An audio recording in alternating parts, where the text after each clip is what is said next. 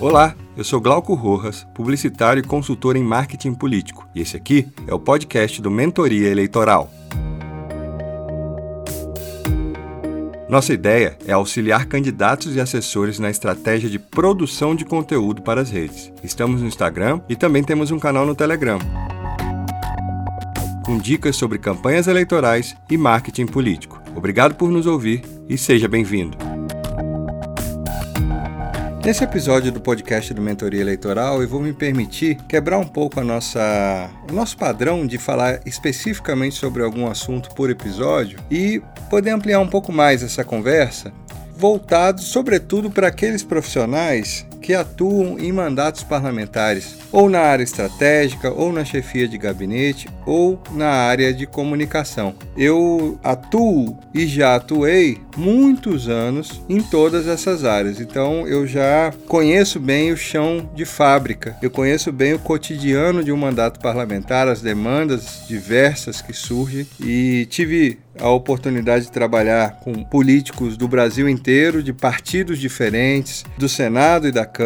Então, posso dizer sem falsa modéstia que tenho algum acúmulo para compartilhar nesse momento que eu julgo atípico e singular da nossa história. É, todas as áreas estão se discutindo, todas as áreas estão se colocando diante de um campo de redefinição de procedimentos, de ações, de posturas, de protocolos, por assim dizer. E com a política não podia ser diferente. A política é eminentemente uma atividade relacional que tem também, entre as várias é, vertentes no imaginário popular é, existe uma esperança que o político responda pelos problemas coletivos, os problemas da polis, e se pode se dizer que existe uma fase histórica em que existem problemas na polis e que os políticos estão sendo demandados e observados e questionados, é essa. Né? Estamos aí há um ano e pouco de pandemia, algo absolutamente singular. Faz 100 anos que não tinha nada parecido na, na, humanidade. Isso ressignificou todas as relações de todos os níveis. Isso trouxe uma atmosfera de luto, de sentimento muito profundo de perda a todos nós. Você que me ouve certamente conhece alguém, se não você mesmo, que teve uma perda de um amigo, de um parente, do amigo de um amigo, de um parente de um parente. Ninguém passou incólume. Todos, ao menos, passaram pelo frio na barriga de ter positivado para a Covid. Eu fui um deles, a minha família também. E isso faz com que todos nós repensemos tudo na vida e, numa escala coletiva, também leva a sociedade a repensar as suas relações com os seus representantes, ainda mais num momento de tanto conflito entre as lideranças políticas que deveriam estar num, num uníssono, né? deveriam estar todos falando a mesma língua num grande plano nacional de superação da crise econômica e da crise sanitária, mas não é o que vemos. Na prática, inevitavelmente politizou-se um assunto que era de caráter humano, de caráter vital para a sociedade. Mas eu não quero é, me estender sobre essa análise deste cenário, não é o objetivo do podcast. Na verdade, eu quero me, me, me ater ao olhar de quem, nesse contexto, está pilotando a estratégia ou a comunicação dos mandatos parlamentares. Imaginem vocês o que é, primeiro, aqueles que de alguma forma participaram do processo eleitoral de 2020, como eu participei, podem confirmar a sensação que eu tive de absoluta excepcionalidade em relação a todo o conjunto de campanhas que eu já vivi na vida. Uma campanha que teve aspectos muito singulares e seja qual for o mandato que você participe, geralmente, se for, por exemplo, um deputado federal, ele tem relações com os municípios e de alguma forma talvez você tenha sido envolvido nessa campanha. Eu participei de algumas e foi muito desafiador. Graças a Deus e também ao nosso trabalho, é, nós contribuímos com campanhas vitoriosas e cada um a seu modo, boas histórias para contar ao final de aprendizado, de, de reversão em mandatos e etc. Mas imaginem vocês que a todo instante planejam a construção de imagem daqueles que vocês trabalham né, quem assessora, né, o assessorado, o, o vereador, o deputado estadual, o deputado federal, o prefeito, enfim. É de enlouquecer esse momento para os analistas políticos, porque a cada semana o cenário muda e isso compromete, para quem não tem velocidade e leitura de cenário ou não está acostumado a fazer isso, planejamentos e metas e estratégias de, de médio prazo. Longo prazo eu nem digo, né? Que dirá, se de médio prazo já está difícil, que dirá de longo prazo?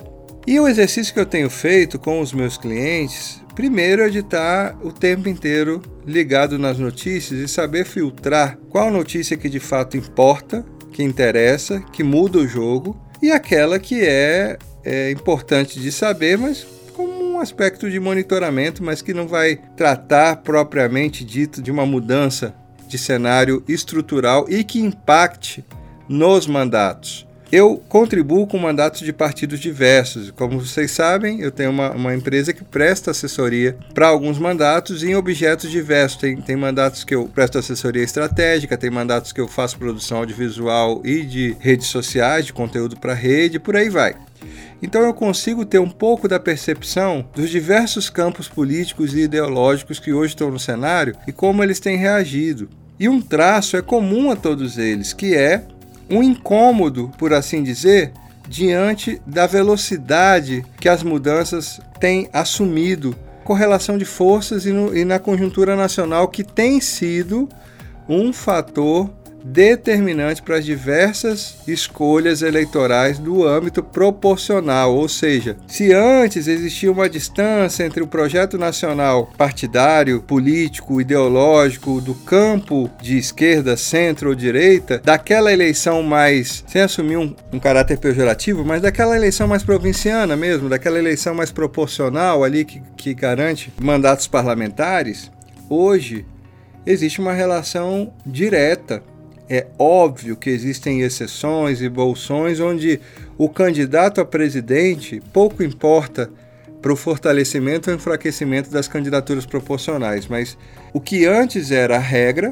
essa era a regra, não tinha uma relação tão umbilical ou tão visível ao eleitor, porque como eu já falei aqui em outros podcasts, o mandato ele tinha até então um aspecto meio de caverna, né? Então o, o sujeito se elegia, ia para Brasília e prestava contas de acordo com o controle dele mesmo, seja no veículo, no tempo, na intensidade e no formato. E hoje os políticos perderam esse controle da narrativa e da prestação de contas, porque o eleitor tem acesso imediato a qualquer voto, a qualquer posição do político ou do seu partido. Na prática, isso também com a radicalização que nós estamos é, acompanhando no cenário, né, as, as polarizações e etc. Na prática, isso trouxe muito mais para perto a relação entre um mandato de deputado estadual ou federal e o projeto nacional ao qual ele está ligado. E mais que isso, que até há pouco tempo atrás seria impensável porque esses termos estavam de certa maneira guardados numas discussões políticas restritas aos anos 80, que era esquerda e direita. Quem há pouco tempo atrás apostaria que esse tipo de conceituação política voltasse ao cenário nacional? Na prática, isso meio que estava superado historicamente, né? Era até anacrônico usar esse tipo de filtro para definir posicionamentos políticos, mas o fato é que essa denominação voltou. E aí, dito tudo isso, Imagine a loucura que é para quem está à frente de mandatos ou quem está na comunicação de mandatos conseguir acompanhar e se posicionar de maneira que não crie arestas e que fortaleça uma imagem previamente construída daquele parlamentar com um cotidiano que muda radicalmente quase que toda semana. Então tá aí um, um desafio posto, um desafio muito contemporâneo, porque mudanças de cenário na política são constantes e já estamos todos acostumados a isso.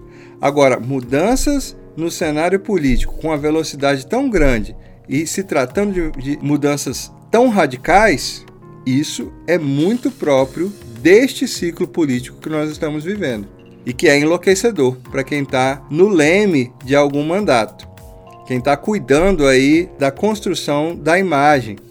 Porque esse podcast ele é voltado para todos os profissionais que atuam em mandato, em especial quem lidera, né, ou, ou lidera um gabinete, ou está na comunicação, mas que conseguiu transpor a fronteira da pura execução. Não que ela não tenha seu valor, ela tem seu valor. Mas eu estou falando com aquele profissional que define estratégia, aquele profissional que vê o noticiário e se pergunta como o meu cliente vai se colocar diante desta questão. Como eu vou poder surfar nessa onda que a imprensa está falando neste momento. Então, para esses profissionais, tem sido desafiador o dia a dia, porque, em que pese a singularidade do momento que a Covid nos trouxe, trouxe a todos os setores, a política neste meio tem também o recorte da participação agora massiva, maciça da sociedade. Então, junta esses dois ingredientes e isso torna o trabalho da consultoria do assessor político algo muito relevante se ele tiver antenado, se ele tiver afinado e também muito importante ao político ao parlamentar, porque um parlamentar que esteja voltado para o mandato, para uma boa atuação, é humanamente impossível que ele consiga acompanhar a temperatura das redes que se passa no cenário político, que se passa no noticiário, na imprensa formal, na imprensa tradicional, e de tudo isso aí quase que diariamente com um conjunto de mudanças diante de uma crise sanitária, diante de uma crise econômica, conseguir extrair disso aí insumo para um posicionamento estratégico de médio prazo. E aí é que entra o assessor. E aí é que entra o assessor sagaz, que sabe ler cenário, que está atento, conduz o seu cliente ou assessora o seu cliente de uma maneira que ele é, tenha o melhor resultado em cada um dos cenários que tem se colocado e tem se colocado cenários às vezes antagônicos em velocidades muito grandes. Então esse, esse é um primeiro aspecto que eu queria compartilhar com vocês. A perenidade, a velocidade com que o cenário político tem mudado e o desafio que isso representa para quem trabalha com assessoria política. Ao mesmo tempo, hoje existem ferramentas que até bem pouco tempo atrás não tinham como a própria internet, que fornece abordagens diferentes de um mesmo fato, de uma mesma notícia, de um mesmo acontecimento, de maneira gratuita e quase que instantânea. Então, o assessor hoje que está antenado, ele usa essas ferramentas, essa teia de ferramentas, que vai dos trend topics do Twitter até o jornal tradicional, num mix que, bem lido no sentido estratégico, no sentido de leitura, pode ser poderoso para um parlamentar se posicionar.